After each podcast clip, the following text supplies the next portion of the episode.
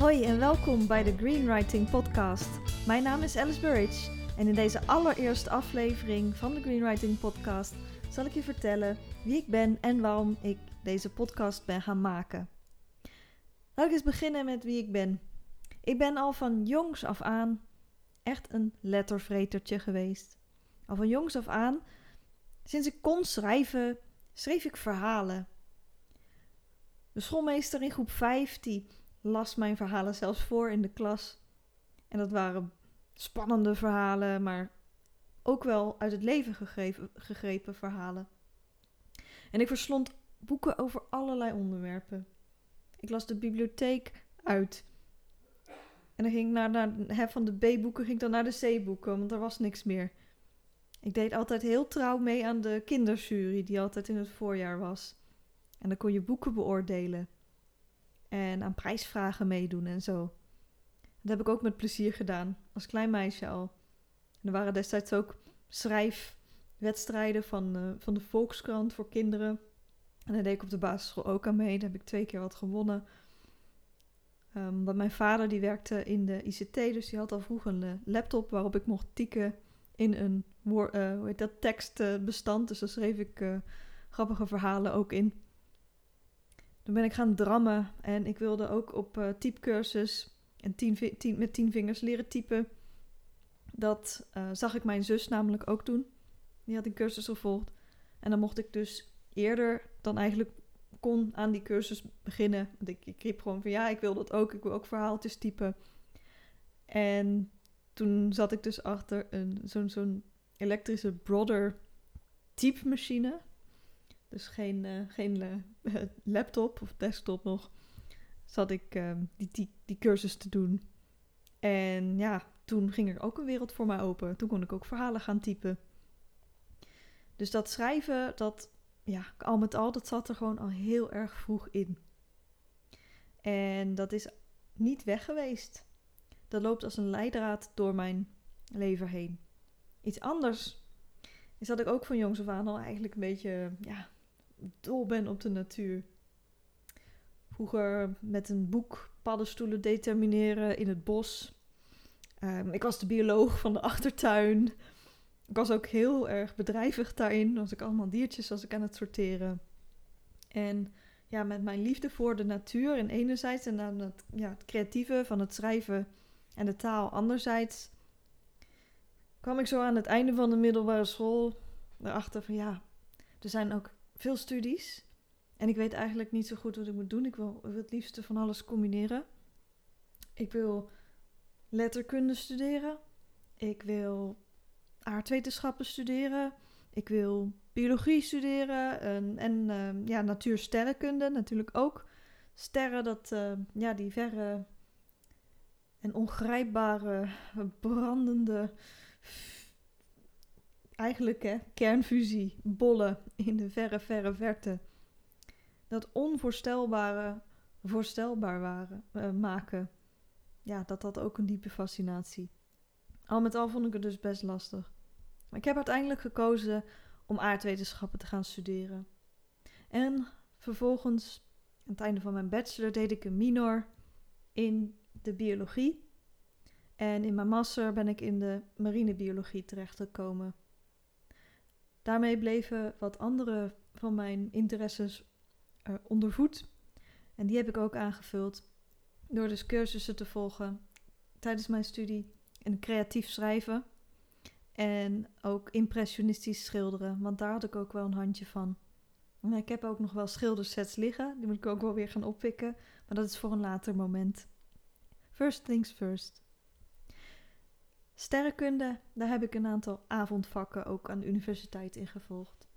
Dus al met al had ik best wel een mooie combinatie om uh, ja, toch wel in mijn interesses te kunnen voorzien. In mijn master dus uh, ging ik in de marine biologie, dus de zeebiologie. En daar heb ik een aantal mooie reizen gemaakt. Daar ben ik uh, onder andere op de, naar Hawaii geweest, um, ook voor, mijn, ja, voor een afstudeerproject. Een prachtige omgeving. Ook op zee geweest. En ja, dat was echt een, re een research master, een onderzoeksmaster. Dus heb ik ook weer, en dat vind ik ook weer belangrijk, wat meer autonomie kunnen pakken. En daar heb ik dus ehm, ja, echt, echt twee mooie projecten kunnen doen. Mijn afstudeerproject was, ehm, was in Noorwegen, zeven maanden lang. Ook een heel bijzondere omgeving. En wederom ook met prachtige natuur, waar ik ook in kon wandelen en zo. Dus het heeft me enerzijds als, als onderzoeksonderwerp geïnspireerd, de natuur. Maar ook in het schrijverschap. Na mijn afstuderen ben ik ook nog gaan promoveren en heb ik dus een, jaar, een aantal jaar heb ik in de wetenschap gewerkt. En dat was dus ook in de zeebiologie. Ik publiceerde wetenschappelijke artikelen, dus ik schreef heel veel in het Engels. En nou ja, mijn uh, dubbele achtergrond uh, kwam ook daarin mooi uit. Ik ben namelijk Nederlands en Engels. Ik ben in het westen van Nederland opgegroeid, maar ik kwam ook elk jaar weer in Engeland. Nou, op dit moment een tijdje niet. Dat heeft een aantal redenen. En ik hoop in de zomer weer, weer naar Engeland te kunnen. Want ik kom daar altijd erg graag. Aan de zuidkust. Ja, dus een paar jaar lang werkte ik in de wetenschap. En ik liep daar toch wel tegen de academische cultuur aan. Maar ik wist ook van ja, ik heb veel ingrediënten, uh, componenten, veel geleerd. Uh, ja, dat noem ik uh, ingrediënten. In mijn mix, de mix die mij maakt tot wie ik ben. En die neem ik mee. Ik heb na mijn um, promotie was ik nog een tijdje werkzaam als postdoc, dus als, ook als wetenschappelijk onderzoeker. Maar ik heb besloten toen om niet te gaan um, reageren of, of, eigenlijk beursaanvraag schrijven voor een um, onderzoeksbeurs. Die dan ja, eigenlijk een volgende stap in de academische carrière ladder zou kunnen betekenen. En het is natuurlijk telkens weer een afvalrace. Maar ik stond er wel goed voor. Ik zou goede kansen hebben. En toch heb ik dat niet gedaan. Toen mijn contract afliep in maart 2018 viel ik eerst een beetje in een gat, maar ik was al aan het solliciteren geweest. En ik was aan het solliciteren op verlengstukken van eigenlijk ja, het leven in de red race van de academische wereld. En hoe boeiend ik het, ook, ja, het me ook leek. Ook in de wetenschap, maar ook ja, de posities waar ik op uh, reageerde. Dus bijvoorbeeld in de academic publishing en zo ze durfden het toch niet echt met mij aan. En dat was ergens ja, ontmoedigend. Ik was vrij jong ook. Nog steeds jong hoor. Ik voel me nog hartstikke jong. Ik voel me nu zelfs jonger dan toen. Ik was nog lang geen dertig. Ik um, ben nu begin dertig. En ja, dat uh, liep op niets uit. En toen dacht ik dus ineens van ja, weet je, ik ben het zo zat. Ik ga me inschrijven bij de KVK. Ik heb in twee dagen heb ik een ondernemersplan geschreven. Want hè, als je uit een uh, onderwijsinstelling komt, wat de universiteit is, dan moeten zij daar ook allemaal vinkjes en whatever in zetten. Ook al hebben zij daar helemaal, geen, uh, helemaal niks op in te brengen. Toen heb ik gewoon, ja, weet je, het, vertrouwen weten te wekken. En dan ging daar nog van alles mis. Het kwam bij mensen terecht bij wie het helemaal niet terecht had moeten komen. Dus dat ging niet goed. Maar uh, ja, daardoor duurde het ook alleen maar langer.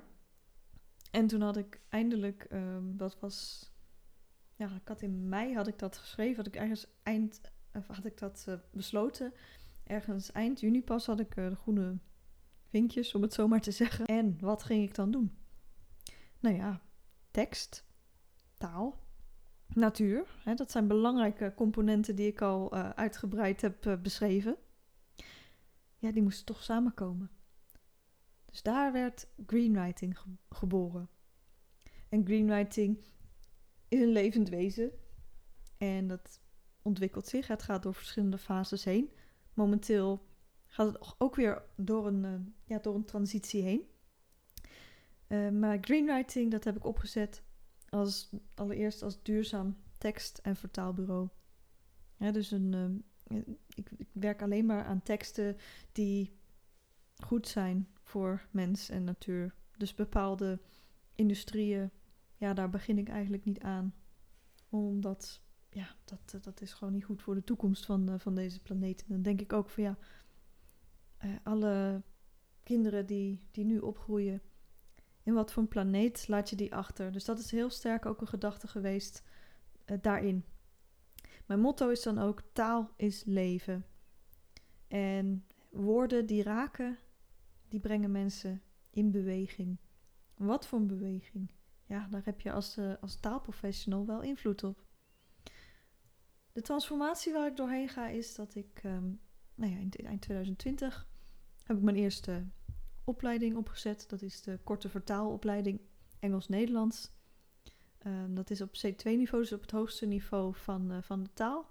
Dus het zijn uh, ja, hoogopgeleide, vaak hoogopgeleide mensen. Het gewoon heel goed uh, taalgevoel die hun vaardigheden daar komen verfijnen. En tegelijkertijd ook aan hun ondernemersvaardigheden gaan werken. Er zit bij mij nog van alles in de pijplijn. Ik ga dus ja, nog nieuwe producten ook ontwikkelen daarin. Daar heb ik ontzettend veel zin in. Dat bedoel ik ook hè, met die transitie. En anderzijds ben ik ook nog in te huren als taalprofessional. En daar ben ik, uh, ja, daarin heb ik besloten om mij alleen nog te richten op de top van de markt. In verschillende sectoren. Wat al die sectoren met elkaar gemeen hebben, is dat ze dus de natuur geen schade berokkenen. Dat ze een goed oog hebben voor mensen, voor de natuur en ja, ook onderling. Waarbij ook heel belangrijk is om niet te vergeten um, dat je, ja, ook als ondernemer die mij dan inhuurt, dat je dicht bij je eigen natuur staat en dicht bij je eigen natuur komt. Dus doet wat in je kracht ligt en wat ja, dicht, dicht bij jou staat en wat voor jou belangrijk is. Want op die manier komen de beste samenwerkingen tot stand. Ikzelf heb daarbij ook vanaf het begin al gekozen voor en een voorkeur voor langdurige samenwerkingen. Want zo leer je elkaar echt kennen en zo versterk je elkaar alleen maar. En dat vind ik, dat vind ik het mooiste wat er is. Nou, waarom ben ik deze podcast precies gestart? Ja, dat is omdat ik ook in het gesproken woord de mogelijkheid zie om mensen te raken en om je te inspireren. Ja, in harmonie te leven met jezelf en met de natuur. En daarbij ja, ook ehm, te kijken van hoe kan je zowel het gesproken woord misschien, maar ook het, vooral het geschreven woord, hoe kan dat in jouw voordeel werken? Um, bijvoorbeeld uh, ja, in, in, in, uh, door je eigen creatieve schrijfvaardigheden te, te versterken. En ja, echt voor je te laten werken. En echt iets moois uit te dragen. Want de verhalen die jij in je hebt, die mogen verteld worden. De wereld roept om je. Echt waar. En ja, dat, uh, dat, is, dat is echt uh, fantastisch um, als jij dat ook ja, op die manier weet te benutten. En daar nodig ik je dus met deze podcast en de afleveringen die volgen ook heel graag voor uit. Ja, en, en hoe je dat uh, gaat vormgeven. Nou ja, enerzijds, ja, je kunt bijvoorbeeld bij greenwriting en daarmee aan de slag.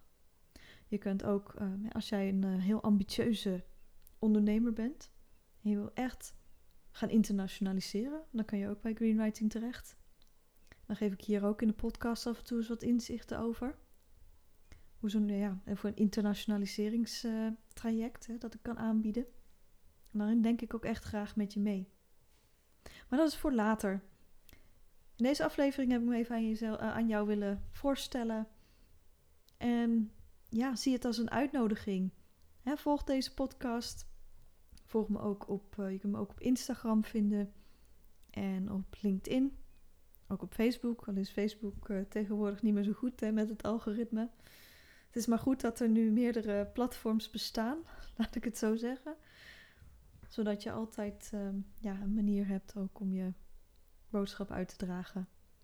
Nou, tot de volgende aflevering en ik hoop uh, ja, ook van jou te horen. En ben benieuwd ook naar wat jou uh, drijft en hoe jij, ja, hoe, hoe de natuur in jou verweven is en welke lessen je daaruit haalt. Oké, tot de volgende keer.